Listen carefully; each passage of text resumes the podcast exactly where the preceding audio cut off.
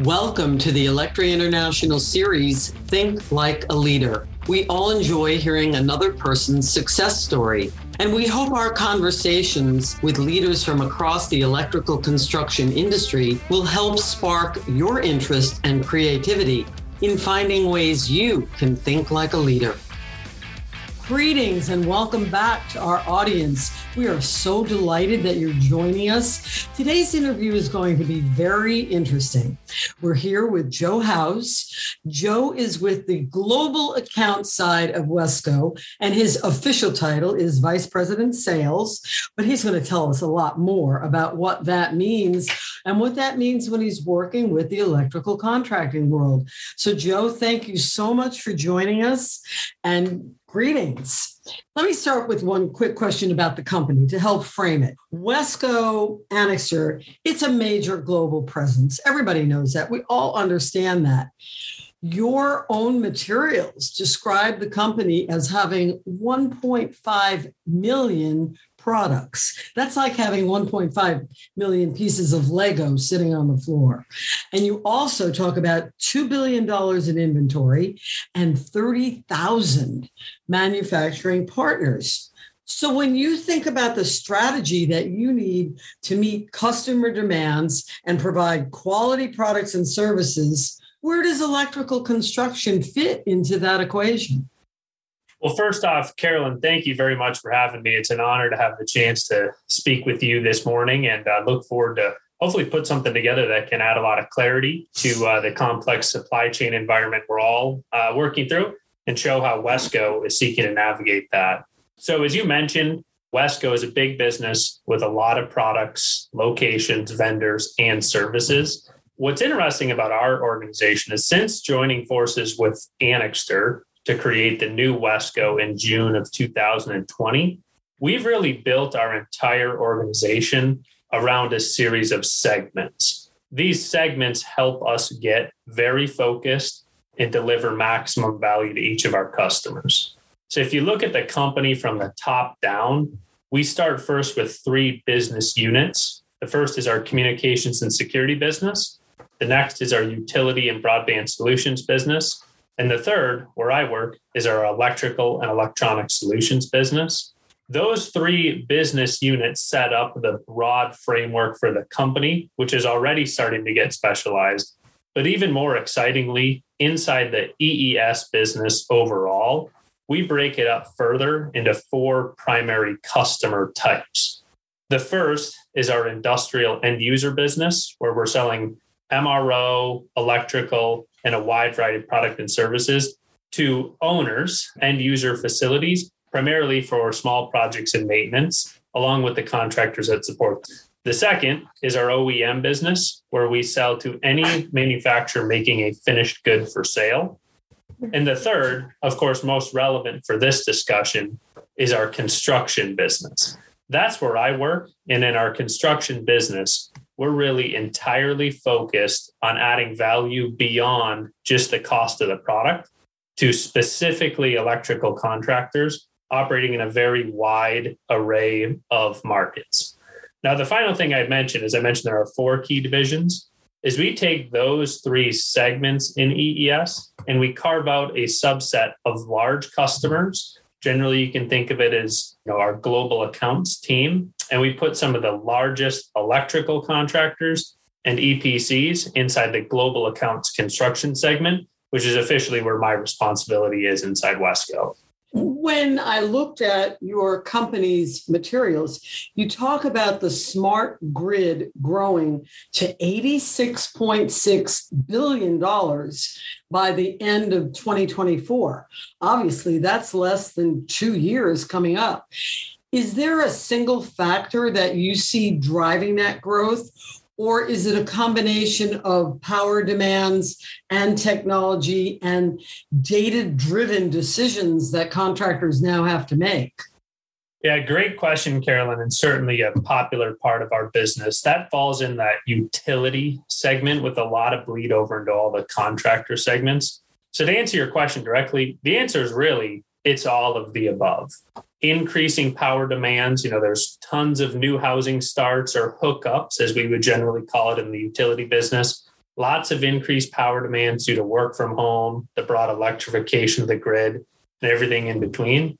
And of course, alongside or on top of all of that, you have the technology that underpins just how we get both power and data out to all of those homes, businesses, or everything else. So I think, you know, in summary, really, we have a huge investment happening at the macro level into the grid that touches those three things, really to prepare something that was historically used for primarily power to something that's power, data, and everything else that needs to come into consumer houses today. Do, do you take a lot of time to educate your electrical construction partners, customers, whatever you want to call them, so that they are as fully in tune with things that are happening in terms of smart grid and everything else. It might not be something that they do every day, but they clearly have to know it and understand it in order to build the right type of electrical components for any project. Yeah, it's it's a great question. And I, I'd actually answer it by saying the best tool we have to educate our electrical contractors on what's happening in the smart grid or the utility industry overall actually starts first with internal education. So I mentioned okay. earlier at the onset that we segment our company by divisions. But what we've done is set up really strong and established ties of communication between our utility group and our electrical construction group so that we can cross pollinate, if you will, information of what it takes to be successful selling to an electrical contractor into the utility team, and of course, vice versa. So that the way I'd actually answer it, Carolyn, is I think so much of the education that we do internally, as well as more recently externally, is just highlighting how do utilities think, why are utilities, you know, themselves the key decision makers for these things happening on the grid and of course, diving into some more of the details around things like the attachment rate, which generally talks about how do you take things like 5G antennas or fiber optic cables or otherwise and put it inside that grid infrastructure. When you think about your own role as vice president of sales for Wesco, what are some of the key steps that you have to take to ensure that your strategy is coordinated at every phase of a project? It isn't just making the sale, it's all the way through to turning it on. Yeah, it's it's a great question. I'd, I'd actually answer it in a similar fashion to how I started our last question around educating customers is when we talk about adding value or executing a project and all the coordination that happens, so often I find myself and our entire team having to constantly remind and coach ourselves that coordination doesn't start with the superintendent when you start shipping product to the job site. Instead, it starts weeks or oftentimes even months before with strong internal coordination to make sure that all the functional groups inside our own company, like financial services, inventory, operations, the sales and project management team, et cetera, are all singing off the same sheet of music and know fundamentally what we're trying to accomplish. Just to, to play it out, Carolyn, as it may help. Next, once we get through that internal coordination, and oftentimes this is all happening simultaneously, we of course have to reach into what makes our business exist, and that's the vendors or the product manufacturers, and make sure each and every one of the vendors who are participating on a project also understand the clearly defined scope. Following that, of course, is where the most important part for our most important stakeholder happens, and that's our customer coordination. So my answer, I know I kind of came a long way around at it, is the best customer coordination we do is where we take all of the power, strength, scale, and oftentimes complexity of working through an organization as big as Wesco and focus all of that right on the customer specific need and communicate clearly so that they know who is doing what. Is there any part of your services provided that are is there one that you would say this is the most important thing we do? Is it supply chain? Is it inventory? Is it transportation or warehousing? Is there one that everything would come to a complete stop or are they all equally important in serving your customer base? Uh, it's a great question. The way i would answer it probably won't be too surprising is our company is really built on our customers. So, the most important role inside the overall organization, and something I believe is the responsibility of every single person who works for the company, is selling and servicing that customer. So, that that is our most important, and we make sure each and every person who works here is singularly focused on doing that. Having said that, I think probably the most visible portion of our business in terms of what our customers see every day are the products that we have in inventory ready and available for distribution to each and every one of the projects that we serve. Well, let's talk about that ready and available for a minute. You can't turn on the news without hearing day after day about how difficult it is to get parts or things that are sitting out on freighters that simply can't get into port to get unloaded. How do you think like a leader in terms of making sure that you're providing the most up to date information and best access for your customers to those products that they need? Yeah, it's it. You've picked a very popular question, of course, at uh, this point in time, as we sit in you know early April 2022. So, what I typically say, Carolyn, and I almost start every day, or at sometimes it feels like every meeting with this. It's bad news does not get better with time.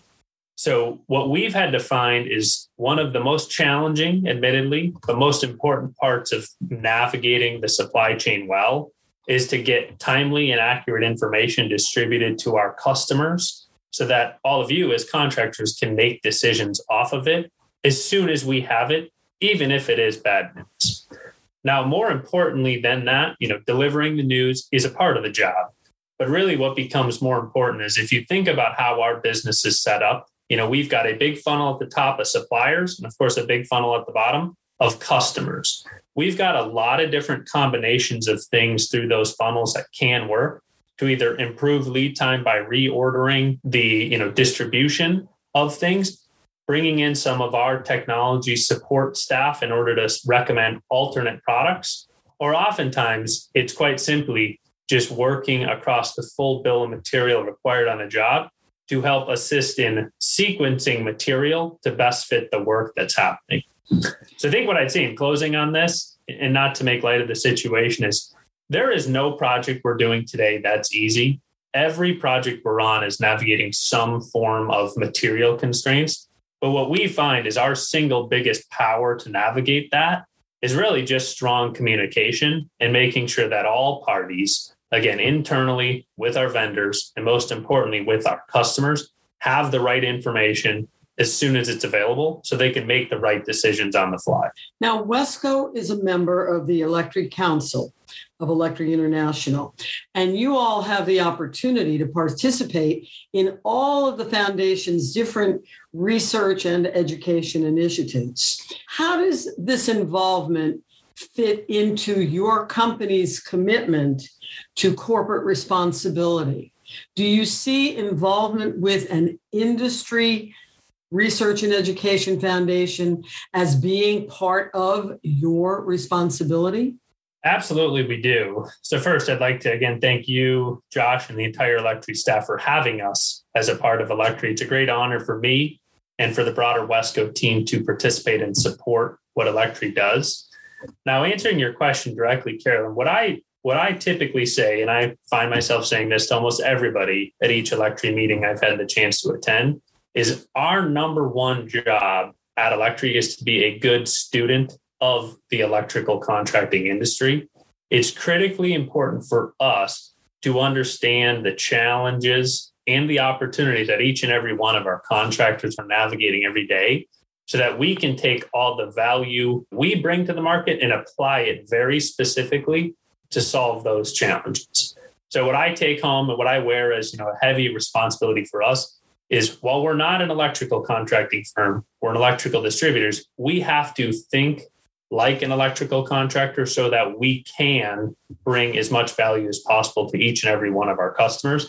And that's a responsibility that really is made possible only through the participation in an organization like Electri.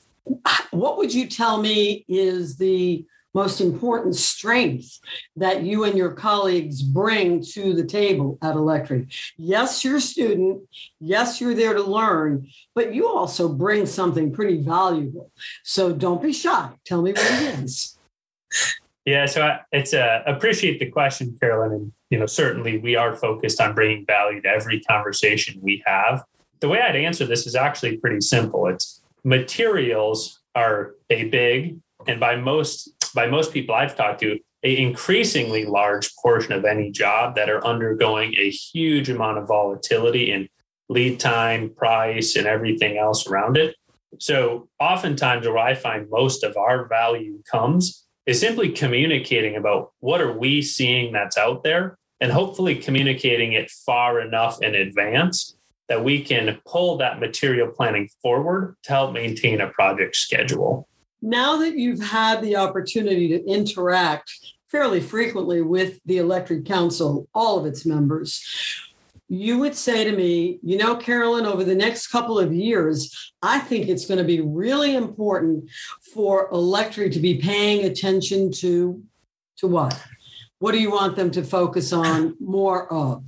So I, I think kind of along the lines of how I answered the prior question, Carolyn, is one of the most requested things that we get from Electri members and other contractors in the community is hey, what are the trends in that material supply business? Okay. So, one of the things that we've had a few conversations about and are really passionate about keeping going is how do we create and distribute, let's call it a newsletter for lack of better terms, that shows you know key indicators in the material supply industry that help all of our contractors see one step ahead to understand hey today the shortage may be breakers but tomorrow what is it and what can we do to plan around it? I would say that the research we'd find you know most exciting and something i think could really benefit the industry is just that helping our contractors be a good student of everything that goes into the supply chain for material that's of course required to build the job because of its nature and the way it is set up,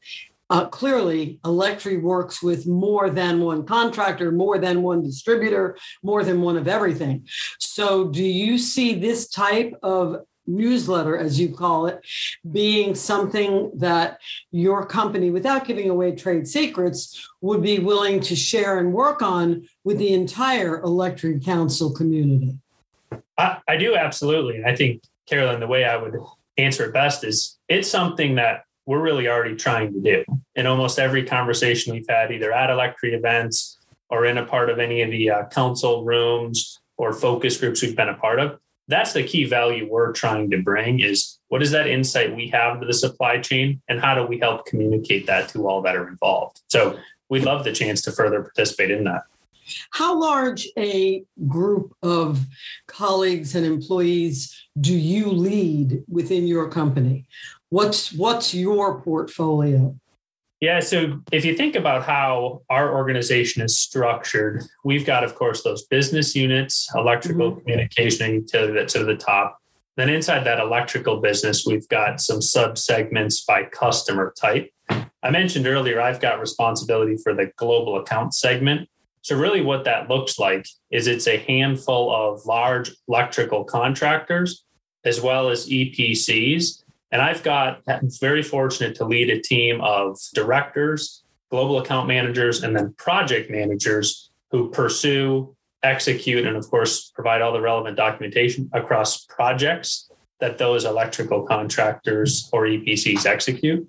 But more importantly than that, really what my job becomes is for the thousands of people we have in the field every day focused on electrical contractors.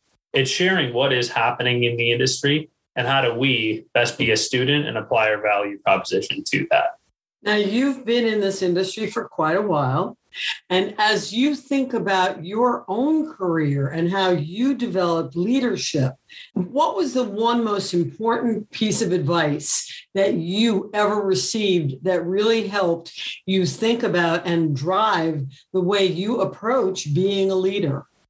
So, if you don't mind, Carolyn, I'll actually give you two because they're sure. both mostly related. So, the first one is very tactical and it's something I use as the foundation is almost everything that I do. And it was told to me by my first manager at Anixter when I joined. And it's we have to do three things very well. Number one is wake up, two is follow or is show up, three is follow up. While that is, you know, almost an idiom of sorts, and it's very basic, the reality is, is it reinforces as a distributor, we are in a tactical business. And oftentimes the most valuable thing we do is share information. And we are only going to get that if we are there on time, very visible, and very proactive with our customers. Now, building on that one step further as we get into leadership, one of the other things that was told to me many years ago that stuck with me is each and every one of us as leaders has the responsibility to rehire our entire team every day. You know, it is our number one priority to put the best players on the field and not only just on the field, but in the right spots. So, what we talk about a lot internally is to have the right people in the right roles. And in the event that that does not happen, we have to look internally first and say, where can we put this talented person to get them into the right role? So it both works well for the organization, but just as importantly, if not more, it works well for them, for the person to help them contribute to the spot they're best made to do. When you think about the audience that will watch or listen to this interview, is there anything specific that you and I haven't touched on that you want to make sure a point that you'd like to get across to them today? Yeah. So, what, what I'd share for that, Carolyn, is actually something that I learn each and every day as I interact with electrical contractors. And that's some another simple phrase I keep with me all the time. That's action eliminates doubt. So, in a company as big as ours or an industry as big as electrical contracting, it's very easy to spend huge amounts of time analyzing and digging very deep into every possible outcome. But the reality is, if you spend all your time studying, by the time you know enough to be confident in what the outcome is, the outcome will no longer be possible because time will have passed you by. What's a much better approach is to simply get started and make the adjustments that you need along the way. This is something that I think by far and away, I see electrical contractors excel at each and every day. And it's something that I'm always talking about internally in order to help us as an electrical distributor take that same posture, lean forward into action, and make things happen. Well, Joe, we really appreciate your time this morning, and I've learned several new things. I think one of the most important is your final comment that moving from planning and thinking about and writing about into the action mode that's where the answers are going to be. So, whether you're building a building or having an interview with a great guy like you, we really do appreciate your insight and your time. And to our audience, thank you again for joining us. You can find all of our Think Like a Leader videos and podcasts and discussions and print articles. All of it's on the Electri website. So, thank you again. We look forward to talking with you soon. Bye bye for now.